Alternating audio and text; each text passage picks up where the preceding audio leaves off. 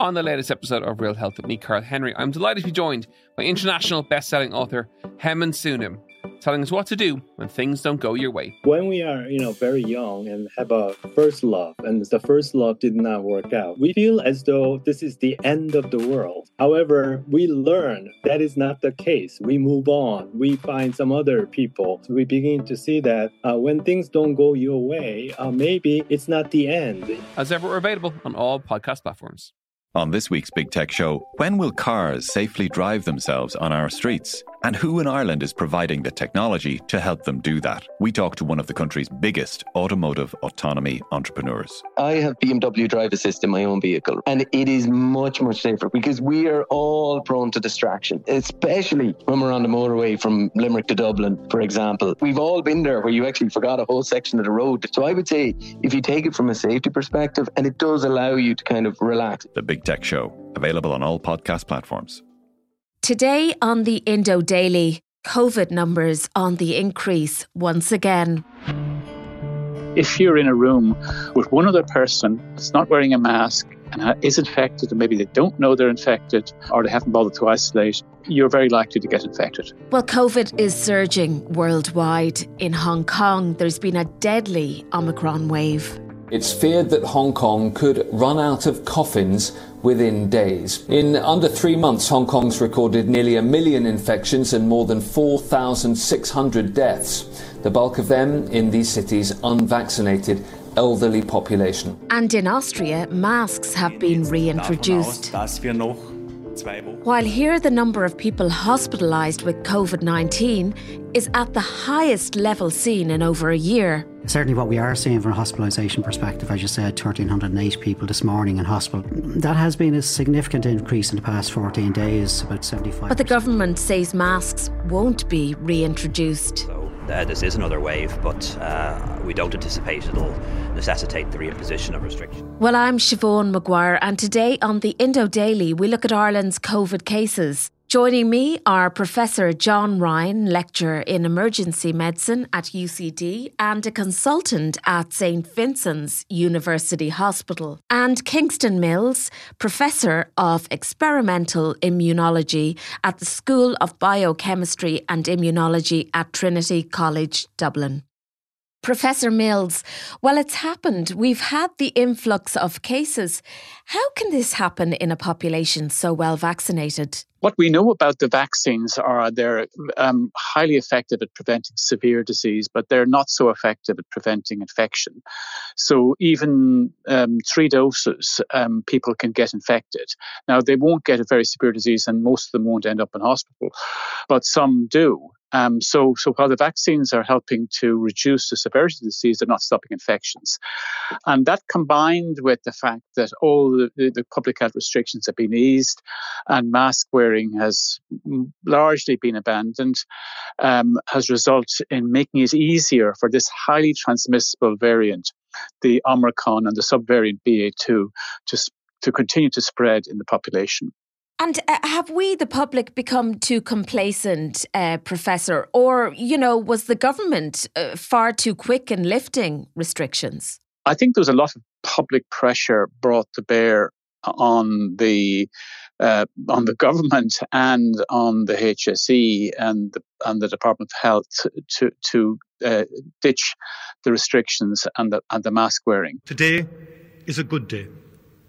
Earlier, my government colleagues and I met to consider the latest. I was quite surprised myself uh, when the announcement came, uh, you know, a month ago, whenever it was, that um, that all restrictions would be eased more or less straight away. Therefore, from 6 a.m. tomorrow morning, the majority of public health measures that we have had to live with will be removed. I would have preferred to see um, some of the measures, in particular mask wearing in public transport and in settings where it's not a particular inconvenience to wear a mask for for a, a train or bus journey or in in a, in a, cinema, for example. So, you know, I, I, I think that you know whether, whether it's right or wrong, um, and I'm, I'm I'm not advocating that we go back to it. Uh, whether it's right or wrong, it's what certainly contributed to the, to the resurgence of cases, especially with a variant that's so transmissible. We do know that um, Omicron is more transmissible than Delta, and we know that this BA2 variant, which now seems to be the dominant variant in a lot of countries, um, including Ireland, it's even more transmissible than the original Omicron. Professor Mills, how do we know what kind of, of variant uh, we have? Well, the, the, the, most definitive way of of, of um, assigning um, whether um, a particular virus is, is, is of one variant or another is doing sequencing on it. Now, this is quite cumbersome and, and time consuming and expensive to do, so it's not done in every sample. And in particular, now that um, you know more than half, uh, up to three quarters of the samples that are tested positive are done by people themselves doing antigen tests. And there's no way in an antigen test you can tell what the variant is.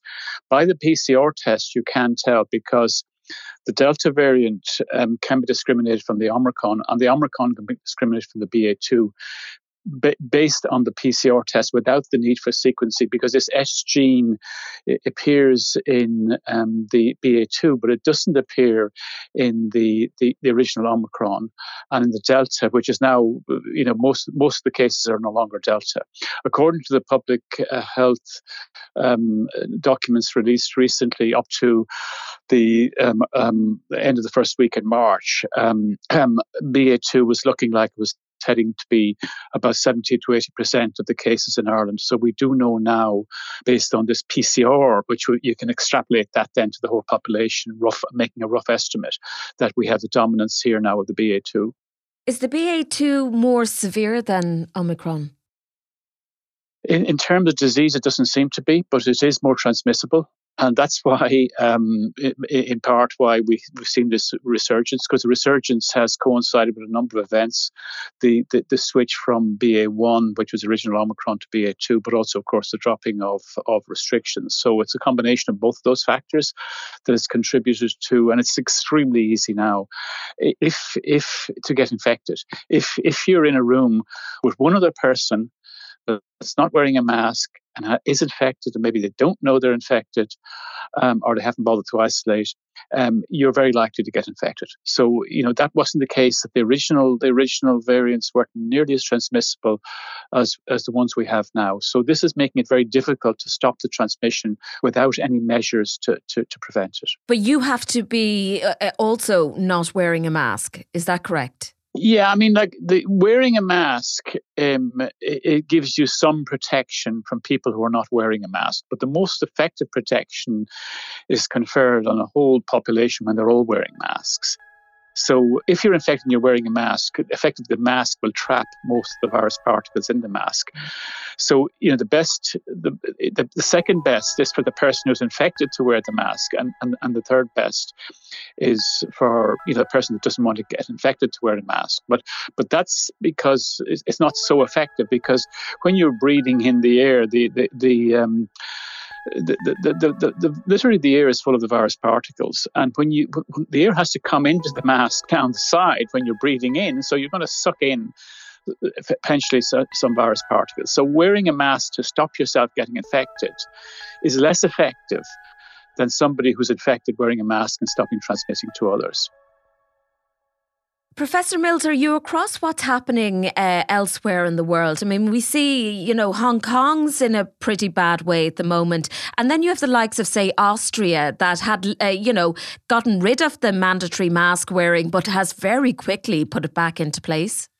Yeah, I mean, it's it's interesting. I was looking this morning at um, the statistics for a number of European countries, and um, um, you know, most of the, the European ones, Switzerland, Netherlands, Germany, Greece, France, they all, you know, it's like Ireland had had a major peak, um, you know, uh, towards the end of January, and then most of the numbers started dropping. Um, and, you know, we're still, you know, compared with other countries, even though we're getting a little resurgence recently, still in a pretty good place in that we're one of the lower ones in Europe. Only countries like Belgium, who had very high numbers and initially, are lower than us now. And um, uh, like, and the other one is Denmark. Denmark had the highest case numbers at one stage, um, and now have have quite low numbers. So one of the things that's uh, that's happening is because of the very high case numbers numbers. This is actually conferring a lot of immunity in the population on top of the vaccines. So people who got two or even three doses of vaccines then get infected with Omicron or BA2. Now they have really good antibody responses against Omicron or BA2, and the chances of them getting reinfected are very minimal. Now, very interesting point you mentioned Hong Kong. In Hong Kong, they're having a huge surge in cases, but not only having a huge surge in cases, they have a huge number of deaths. Next to Hong Kong, though, where a new wave of COVID is ripping through the city, there's been a deadly Omicron surge and a rising number of COVID related deaths. Hong Kong's population of 7.5 million, which is about one and a half times the size of Ireland. And in a two week period, they had 4,000 deaths. Ireland has had 6,000 in two years. So, the, why has Hong Kong had so many deaths? The reason is most likely because the number of people in the older population that have been vaccinated is actually quite low. For some reason, the older population in Hong Kong have not taken up the vaccines. And now, the consequences of that, a lot of them have died from Omicron. So, even though people have said Omicron is a mild disease, it's a mild disease in people who have been immunized it's not necessarily a mild disease in people who are who have not been vaccinated, and that's the, the evidence for that is coming from Hong Kong. And this massive um, surge in Ireland uh, on foot of the, the Patrick's Day um, four day weekend, can we say? That was to be expected a little bit, wasn't it? Yeah, I mean, it was entirely to be expected because you're going to put, um, you know, hundreds of thousands of people um, in, in, together. You know, I, I don't think the outdoor activities of, of, of watching parades is a, is a big issue. I think the bigger issues were all the events associated with that that would be indoor, whether that be socializing or transport to and from uh, um, from the event. So, so, so you know, you you you're you're, you're creating a, an ideal environment for transmission of the virus by putting a lot of people together, either in buses, trains, or in, in pubs or restaurants, and and that inevitably results. And and then none of those are wearing masks, or a lot are not. Some still are wearing masks in public transport, but a lot are not. Mm. And so, so that's contributed, no doubt, to the the resurgence post St Patrick's Day.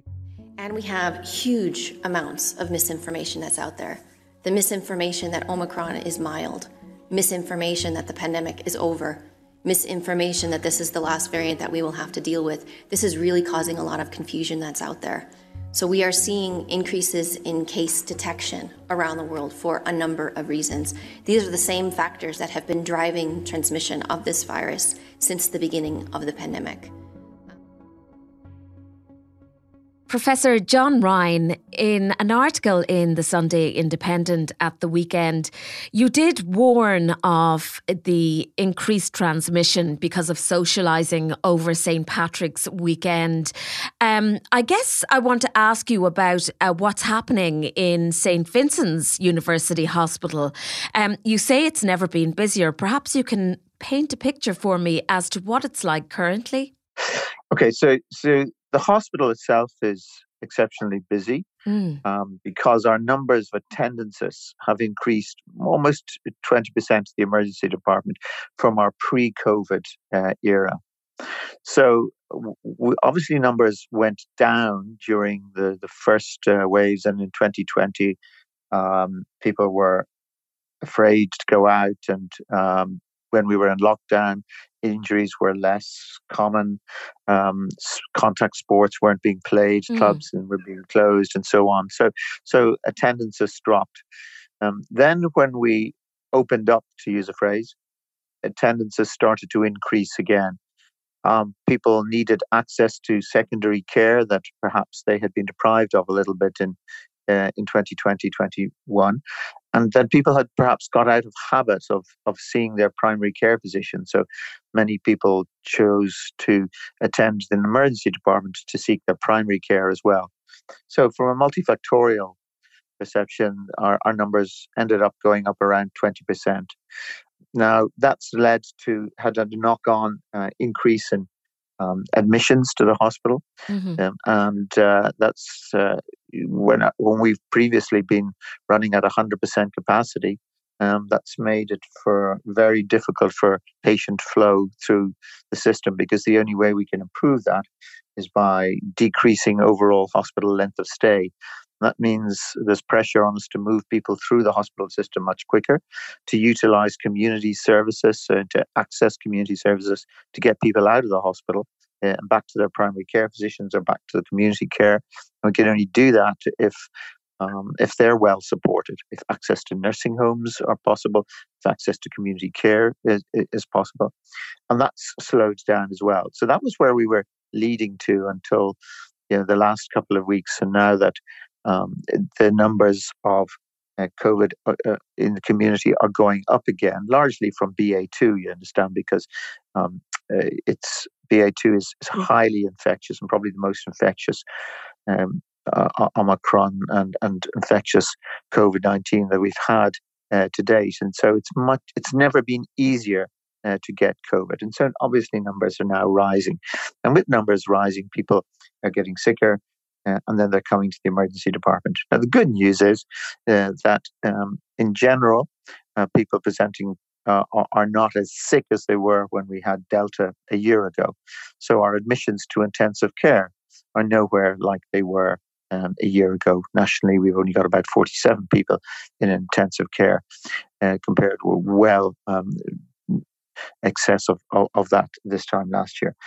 But what we are seeing is that it's it's making people um, on the edge very sick. So if you've uh, elderly, if you're in your 80s and 90s and you've got comorbid disease, in other words, if you have diabetes and renal failure and dementia and your immobility is poor, and then you get um, Omicron BA2 on top of that.